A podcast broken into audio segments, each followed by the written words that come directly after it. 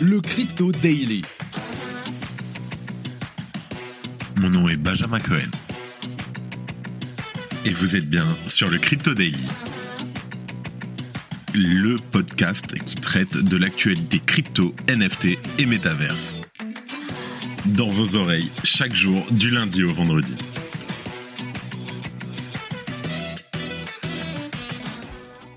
Salut, j'espère que tu vas bien. On se retrouve, comme d'habitude, pour ton résumé de l'actualité sur le Crypto Daily. Et aujourd'hui, on commence directement avec Chiru Labs, la société qui est derrière la collection N F T à succès Azuki, qui a généré près de quarante millions de dollars en quinze minutes grâce au mint de sa collection Elementals. Malheureusement, celui-ci s'est déroulé avec plusieurs accros, ce qui a bien sûr provoqué la colère de la communauté qui a dump massivement les N F T des deux collections. On en parle. En deuxième news, la saga F T X a connu tellement de rebondissements que Netflix aurait de quoi faire une série d'au moins cinq saisons. De l'ingérence de son patron S B F, digne de celle de Madoff, aux impacts de cette faillite sur la finance en général, il y a de quoi occuper les réalisateurs de films. Et du nouveau contenu pour quelques épisodes supplémentaires pourrait bien voir le jour prochainement. En effet, les dernières déclarations de John Ray trois, le C E O de F T X par intérim en charge du processus de faillite, laisseraient sous-entendre un futur redémarrage de l'exchange crypto. On explique tous les détails. Et en dernière news, Mastercard a présenté le Multi-Token Network, un service pensé comme un hub d'applications financières sur la blockchain favorisant l'interopérabilité. Cette solution sera bientôt testée en version bêta au Royaume-Uni. Mais avant tout ça, et comme d'habitude, Simon, mets-nous la musique. Here comes the money. Here we go. Et ça va être très rapide parce que ça n'a pas bougé littéralement. Euh, trente mille quatre cents dollars le Bitcoin, Ether à mille huit cent cinquante-cinq dollars le B N B, en hausse de zéro virgule zéro un pour cent à deux cent trente-trois dollars. Le X R P moins un virgule cinq pour cent, le Cardano moins un pour cent, le Dogecoin moins deux pour cent à zéro virgule zéro six. Le Solana en neuvième position qui est remonté devant le trône, plus sept pour cent à dix-sept virgule treize dollars. Et le T R X donc en dixième position à zéro virgule zéro sept dollars. Let's go, on passe aux news tout de suite. Et donc on commence par le drop problématique des nouveaux N F T Azuki. Je t'explique. Azuki, c'est l'une des principales collections de N F T de l'écosystème. Elle a lancé mardi un nouveau drop de N F T pour sa communauté. Moyennant deux E T H, soit trois mille sept cents dollars au cours actuel, les détenteurs de N F T Azuki ou de la collection parallèle Beans ont eu l'occasion de mint un Azuki Elemental. Alors, ces nouveaux avatars reprennent les traits des Azuki originaux, avec toutefois quelques détails en plus symbolisant quatre éléments, à savoir l'eau, la terre, le feu et la foudre. Le succès du mint a été au rendez-vous, du moins pour l'équipe en charge du projet, puisque le mint a permis de générer trente-huit millions de dollars en quinze minutes, et ce exclusivement à travers une vente privée, t'imagines ? En tout cas, le cap des trente millions de dollars pour un mint avait été atteint la dernière fois lorsque Yuga Labs, c'est les créateurs du Bored Ape Yacht Club, avait généré trois cent dix-neuf millions de dollars lors de la vente de ses parcelles Otherdeed pour Otherside. C'était incroyable ce moment-là. En tout cas, au-delà du succès pécuniaire pour Chiru Labs, donc c'est la société qui est derrière Azuki, la communauté s'est elle montrée très très mécontente vis-à-vis du mint. Je t'explique. Déjà, de nombreux membres de la communauté ont fait part de leur mécontentement vis-à-vis des ressemblances extrêmes entre la collection originale d'Azuki et la nouvelle. D'autres ont également souligné le temps très court disponible pour mint, Chiru Labs n'ayant décidé de laisser qu'une fenêtre de dix minutes pour celui-ci. De surcroît, ce court laps de temps a été accompagné de nombreux bugs. Par exemple, un détenteur d'une vingtaine de N F T Azuki s'est plaint de ne pas avoir pu mint un seul Elemental. Et l'équipe du projet a d'ailleurs fini même par reconnaître ses erreurs. Je cite. Cette fois-ci, nous avons raté le coche, nous vous entendons, le processus de mint a été mouvementé, les P F P sont similaires et, pire encore, dilutifs par rapport à Azuki. La vision d'Azuki est de construire une marque décentralisée. Pour ce faire, il faut une bonne communication et une bonne exécution. Deux éléments qui ont fait défaut lors de la vente des Elementals.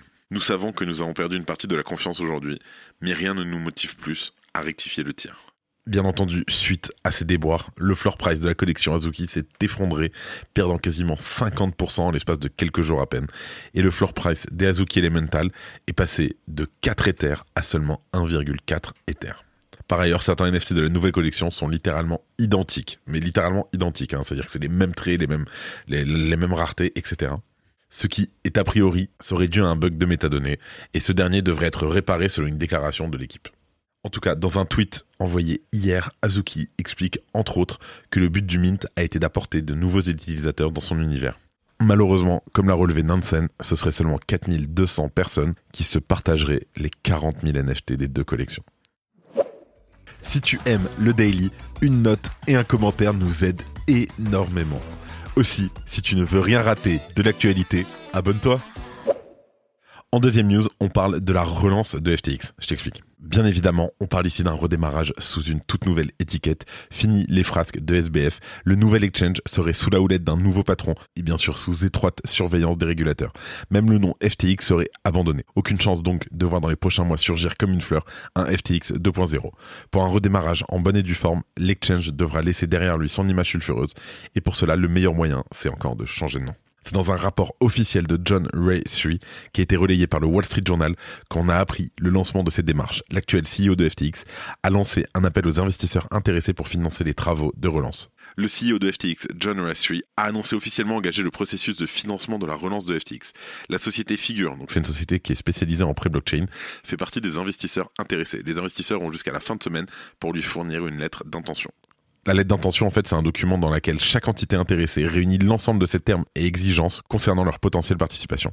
Et selon les dernières données de l'enquête, il manque toujours environ deux milliards de dollars dans les caisses de F T X. L'argent facilement récupérable a été récupéré, mais désormais, la tâche s'avère bien plus complexe.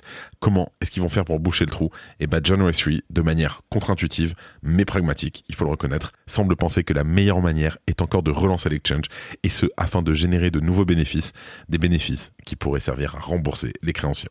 On parle un petit peu de, de timing, je t'explique pourquoi. Le nouvel exchange pourrait donc débuter ses activités au second trimestre de l'année deux mille vingt-quatre. Un timing qui semble parfait, qu'on se le dise. Ce F T X deux point zéro se lancerait donc juste après le halving, à la veille d'un potentiel nouveau bull run. Une période idéale pour accueillir l'arrivée massive d'un nouveau flux d'investisseurs fraîchement débarqués dans cet écosystème. En tout cas, l'objectif de l'équipe en charge de la gestion de la faillite est de toute façon très très clair. Rembourser les créanciers par tous les moyens possibles et imaginables. Le redémarrage de la plateforme semble donc s'imposer et ce processus pourrait s'accompagner d'une proposition étonnante.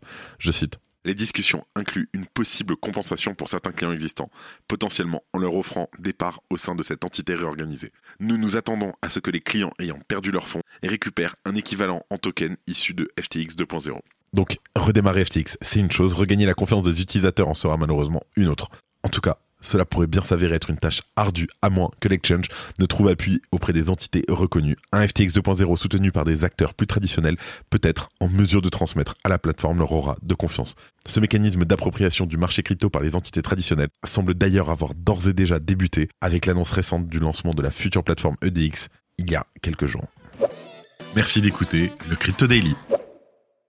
Et en dernière news, on parle de Mastercard qui présente sa blockchain App Store. Je t'explique. Alors pour rappel, Mastercard fait régulièrement son apparition dans l'actualité des cryptos avec des nouveautés quant à ses différentes initiatives dans l'écosystème. Cette semaine, le géant des paiements a présenté le Mastercard Multi-Token Network, le M T N, une plateforme pensée pour la création de services financiers sur la blockchain.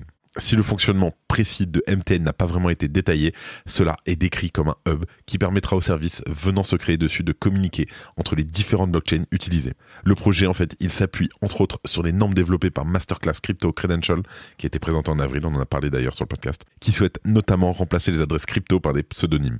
Cette interopérabilité est même poussée encore plus loin, compte tenu du fait que l'entreprise revient sur un projet pilote avec la Reserve Bank of Australia, la R B A. Cela porte sur des expérimentations démontrant la possibilité de payer des acteurs autorisés sur une blockchain publique avec une monnaie numérique émise par la banque.